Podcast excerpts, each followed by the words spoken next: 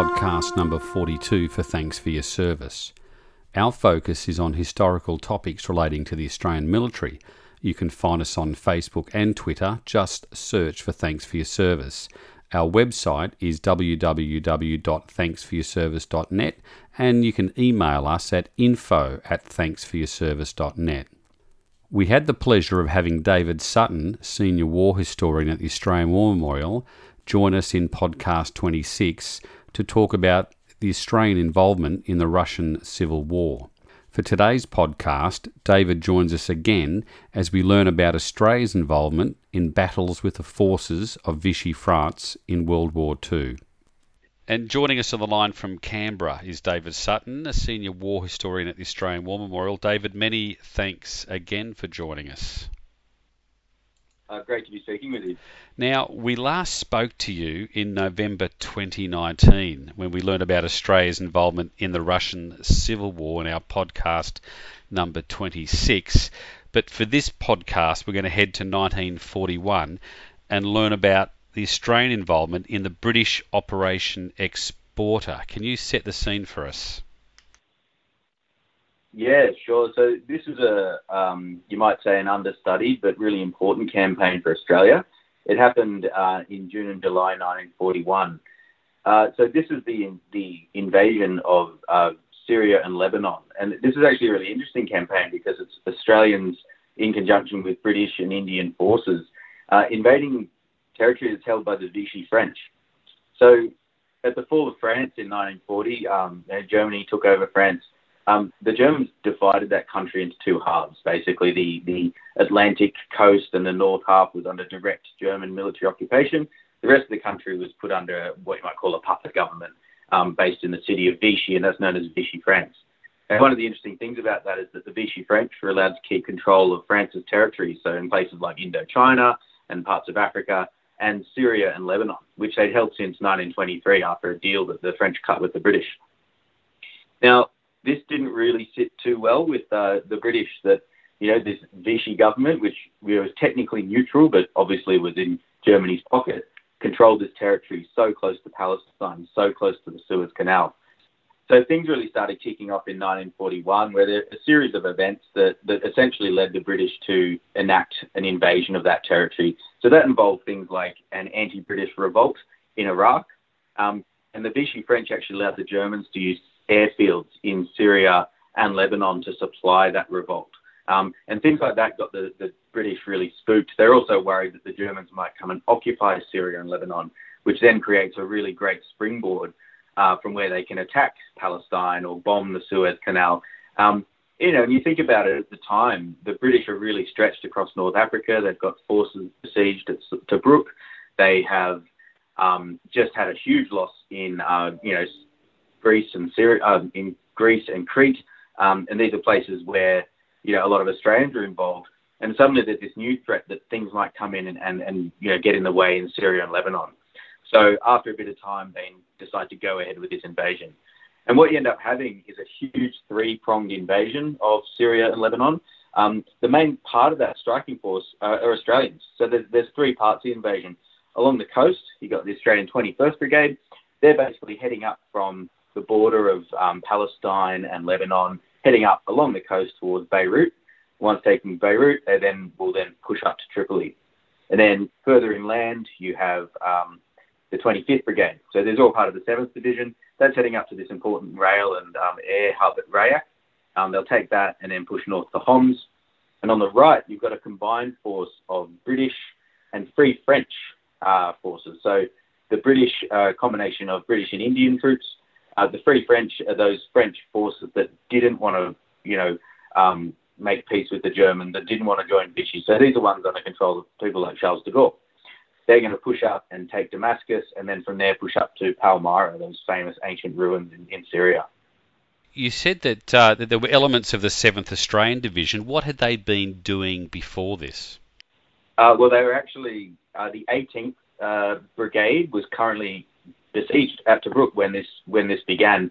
Uh, the rest were untested. This was their first use in battle. Um, it was a huge undertaking for this group. They were called the Deep Thinkers, uh, this division, because they were the ones who hadn't signed up and joined the Sixth Division. Um, and yet they're being used in what turned out to be a really difficult campaign. One of the interesting things about this campaign is that the British entered into it thinking that it was going to be an absolute walkover. Um, there are a few reasons for this. They just thought the Vichy French weren't their hearts wouldn't be in it. They they wouldn't want to fight too hard. They wouldn't be too up against fighting the British because you know they'd just been defeated by Germany. And part of the reason for that is because people like Charles de Gaulle, that free French leader, he really pushed this idea you know all they needed to do was get walk into the country and they could win by almost by propaganda alone. The reason he was doing this is he had these grand ambitions to take on the Germans and, and win back France, but he didn't really have an army but he really wanted to get that army that was in Syria and Lebanon and use that. So he lobbied Churchill really hard, saying, "Oh, this will be an easy victory. We can just send in our troops. I'll get an army. You'll neutralize the threat in Syria and Lebanon." And you know they really expected this campaign might just take a couple of days to get up to Beirut or Damascus and places like that. Australians were even asked to go into battle uh, wearing their slouch hats rather than helmets because they thought that the Vichy French defenders might see the slouch hats and be reminded of Australia's role in the First World War and not attack them. um, within you know hours of the beginning of the campaign, as bullets and mortar are raining down upon them, the Australians swiftly took off their slouch hats and put on their helmets. But it does talk about, uh, give us an idea of the way that the command was thinking about this campaign and how it was going to run. So it, it wasn't a walkover as as de Gaulle had uh, proposed to, to Churchill. So how long did the campaign take? It, it ended up taking about five weeks, um, much longer than expected, and it actually involved those, those three forces that I talked about. So the 21st Brigade, the 25th Brigade, and then that combined Free French and 5th Indian Brigade. Um, that actually was just the beginning of the introduction of quite quite significant resources to end, bring an end to this campaign the Vichy French put up quite a strong resistance. They, they'd been the, the territory for a long time. They knew the terrain well. They'd marked out artillery sites really well. There was a lot of, um, they used the natural defences really well, like the rivers and valleys and, and things like that, just to make it incredibly difficult.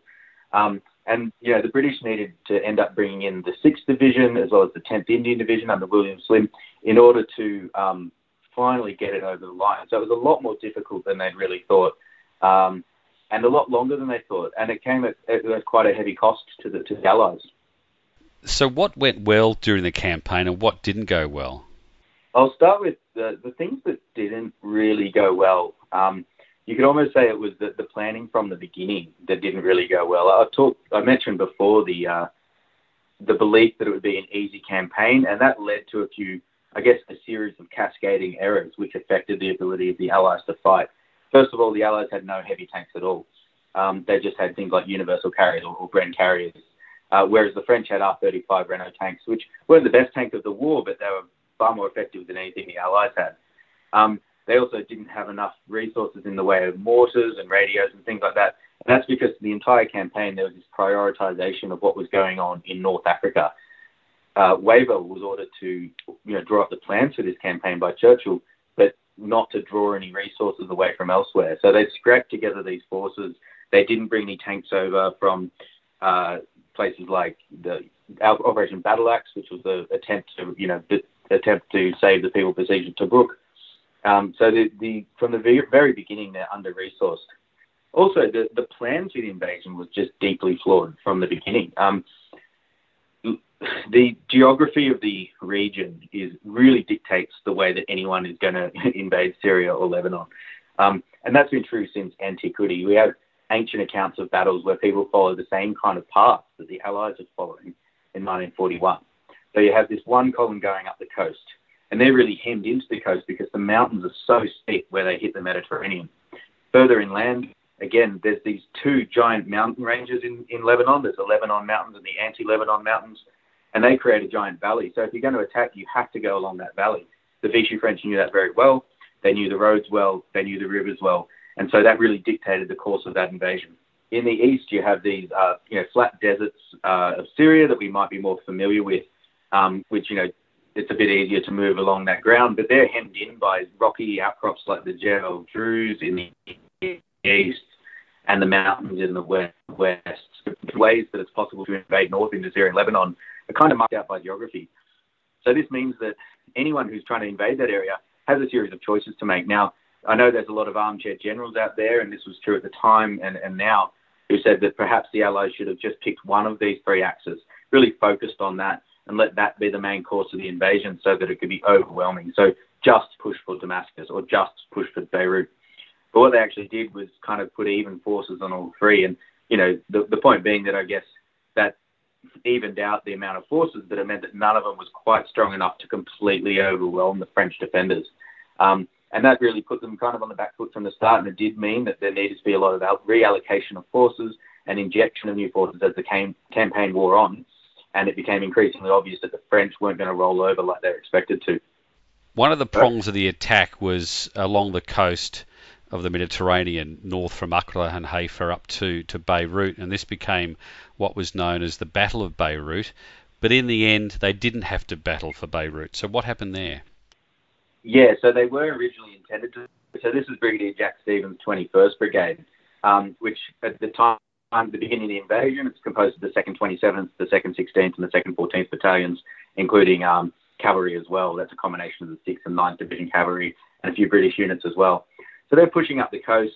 Along the way, they've had a few a series of really difficult battles. Um, uh, on the second day of the campaign, um, they had this really terrible crossing of the Litani River. The 16th 2nd 16th Battalion got pinned down at the kind of the mouth of that river. They had enfilading fire coming in from the from the field um, the from the mountains around that, and it was a really costly battle. Incredible bravery shown by that battalion as they did that, including a, a group that crossed the river in a in a in a boat under fire just to try and create that bridgehead. And as they push forward, they have a series of other battles, but they do reach a place called Damour, just on the very outskirts of Beirut. Um, that's sometimes known as kind of the Battle of Beirut, but it is just a bit further south. Um, this is an, an, an, incredible battle because by, the, by this point in the campaign, so this is from the 6th until the 9th of July, the injection of other British units and Indian units um, further east allowed the entire 7th Division, to, Australian 7th Division, to concentrate on the coast. So they're poised south of Beirut. They've got an enormous concentration of artillery and then they push north to, to take that last line of Vichy defence. And it's a really hard fought battle. Right along the coast, you have um, Australian units pushing through the coastal plains where there's a series of orchards and things heading up towards Damour. Um, further inland, there's really heavy fighting in the hills where Australians are having to clamber down these incredibly steep valley sides on their on their backsides just to be able to get down and then climb up these huge cliffs to to then fight the enemy.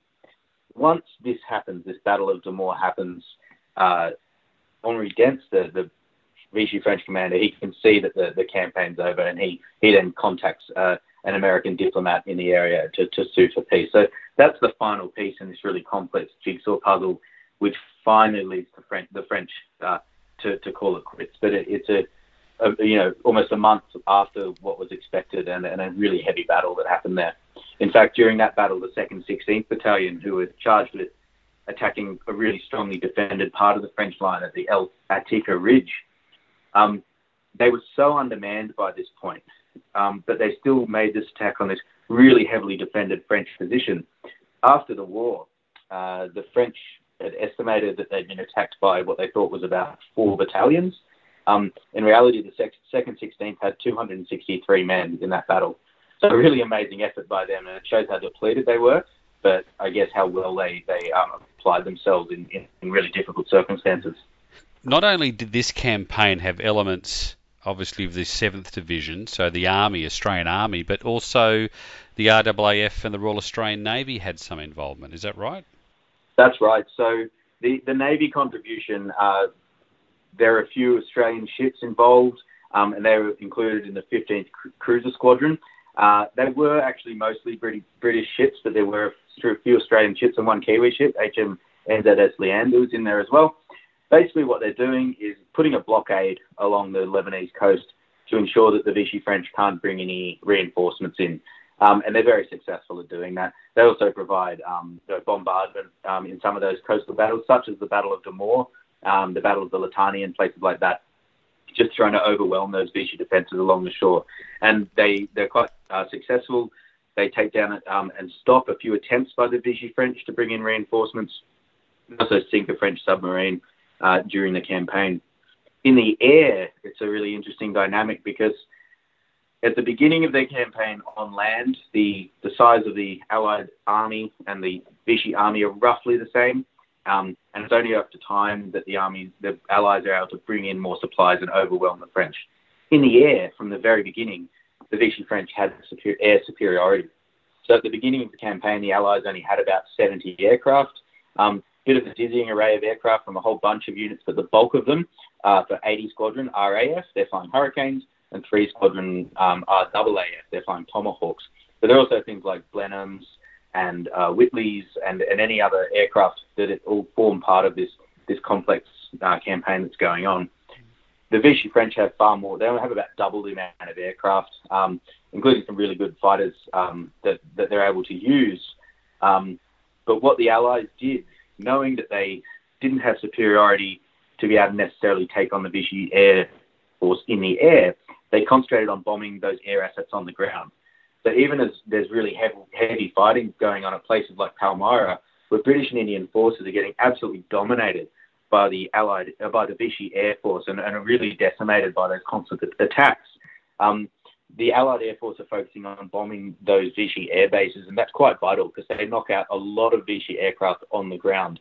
They knock out some of those airfields, and the Vichy French have to keep moving their air assets further and further away from the front, which has a real direct impact on their ability to use that air superiority to their advantage.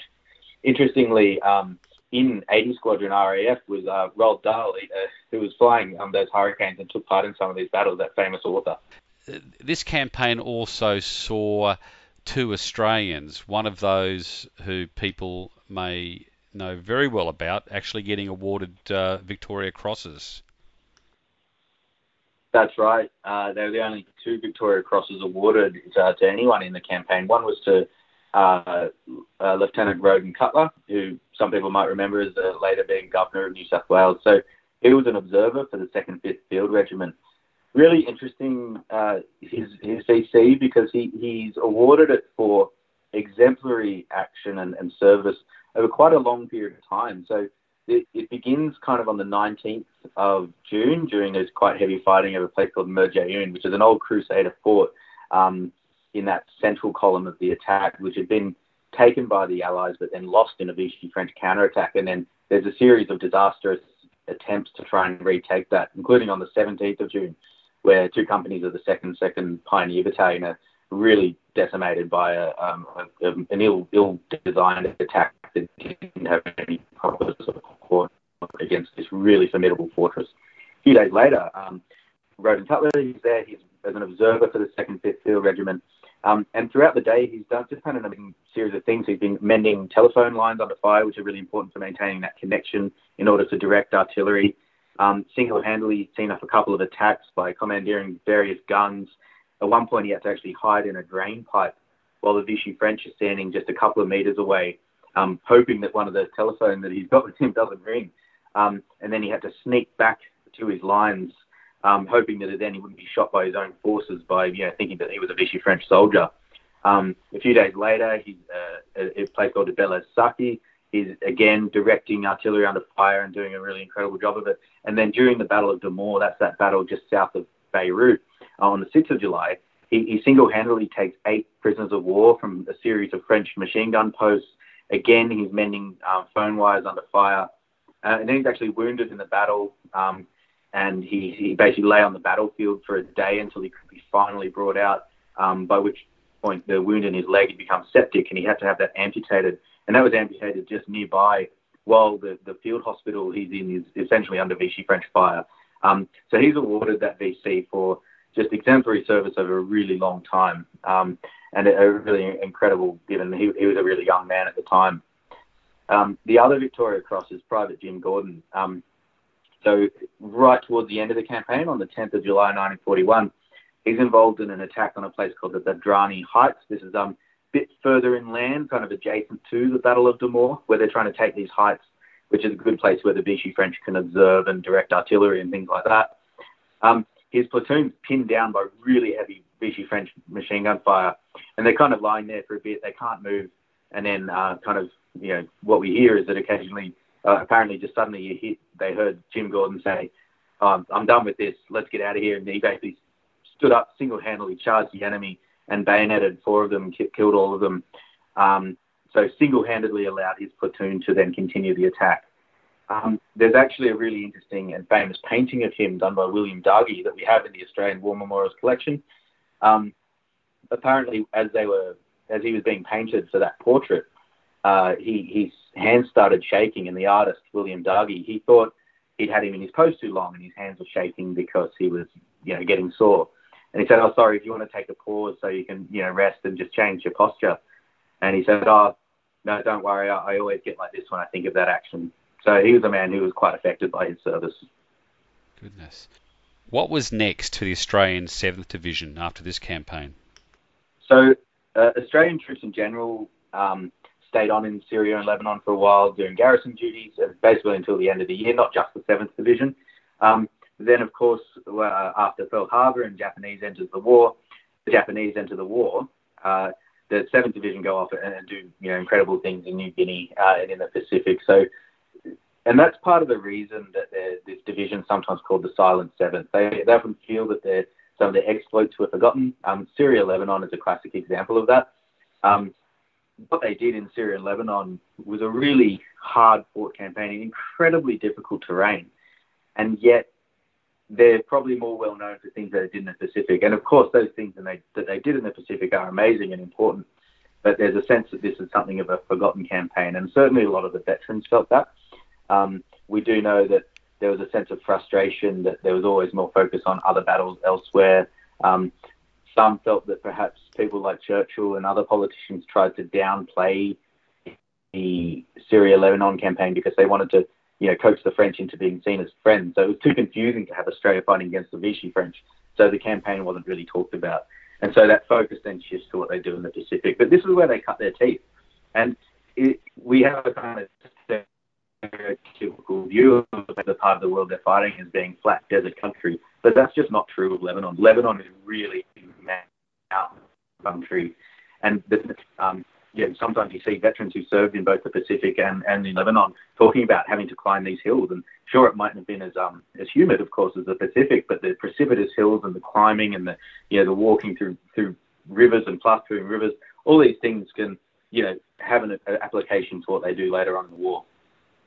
And and the seventh division, I mean, their, their contribution is not insignificant. They had over 1,500 casualties, but it really is a campaign that we just don't hear a lot about, do we? No, it's not a campaign we hear a lot about, and I guess it's it's a lot of it's to do with the timing. You know, we have Australians besieged at Tobruk. We've just had the huge losses in Greece and Crete. Um, then, smack bang in the middle of the campaign on the 22nd of June 1941, Hitler invades the Soviet Union, and all the headlines from around the world suddenly aren't focusing on this fight between the British and Australians and Indians against the Vichy French in Syria, but of course that huge campaign that's going on in Russia. So, from a diff- number of different angles, the, the oxygen is just largely taken out of this campaign, and that was a real sense of frustration for, for a lot of veterans. Um, there, there is no specific, well, there was no specific medal for, for Syria, Lebanon. Uh, in fact, if you served in that campaign, you just got the Africa Star. So again, that was a real point of contention. A few veterans felt that there should have been a Syria Star or something like that, and that never came to be. David, I understand that you've actually written a book on this campaign, and it's due to be published next year. Can you tell us a little about that? Yeah, sure. It's um, it's been a really great little project for me to be working on. Um, something of a uh, a bit of a uh, a labour of love for me because I do think this is such an interesting and um, un- underrepresented campaign. So I've written a, uh, some of you might be familiar with Osprey campaign books. Um, these are books that have been coming out for years that are really great little kind of 100 page summaries of um, campaigns and battles and things like that. And so I've written one for Osprey about the Syria Lebanon campaign. Uh, and it's been really interesting because one thing I've noticed when I was researching this campaign is that there aren't too many books about it. It's really well covered in the official history and Gavin Long's um, volume of that. Uh, but a lot of the books that do exist tend to focus on one side. So there's a couple of books that just focus on the Australian side of things. There's one that just focuses on the French. Um, there is a, an official history of the, the Indian Armed Forces, which, which focuses on the Indian.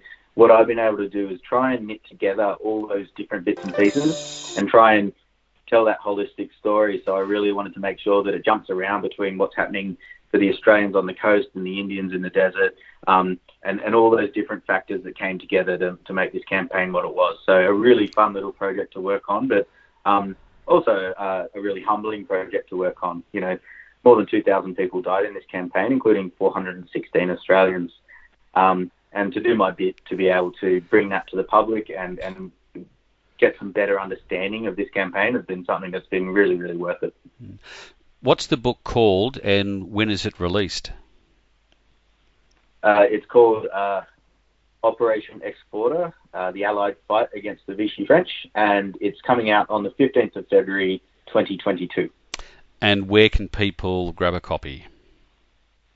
Uh, it's actually available in, in a lot of uh, all good bookstores. So places like I know Dymocks are selling it, but your best bet is to um, jump online. I know it's it's already being sold for pre-order on um, Amazon and places like that. And there is also available for Kindle at, at a cheaper price. So if you're interested, you can pre-order now. And we'll be looking forward to reading that from February next year.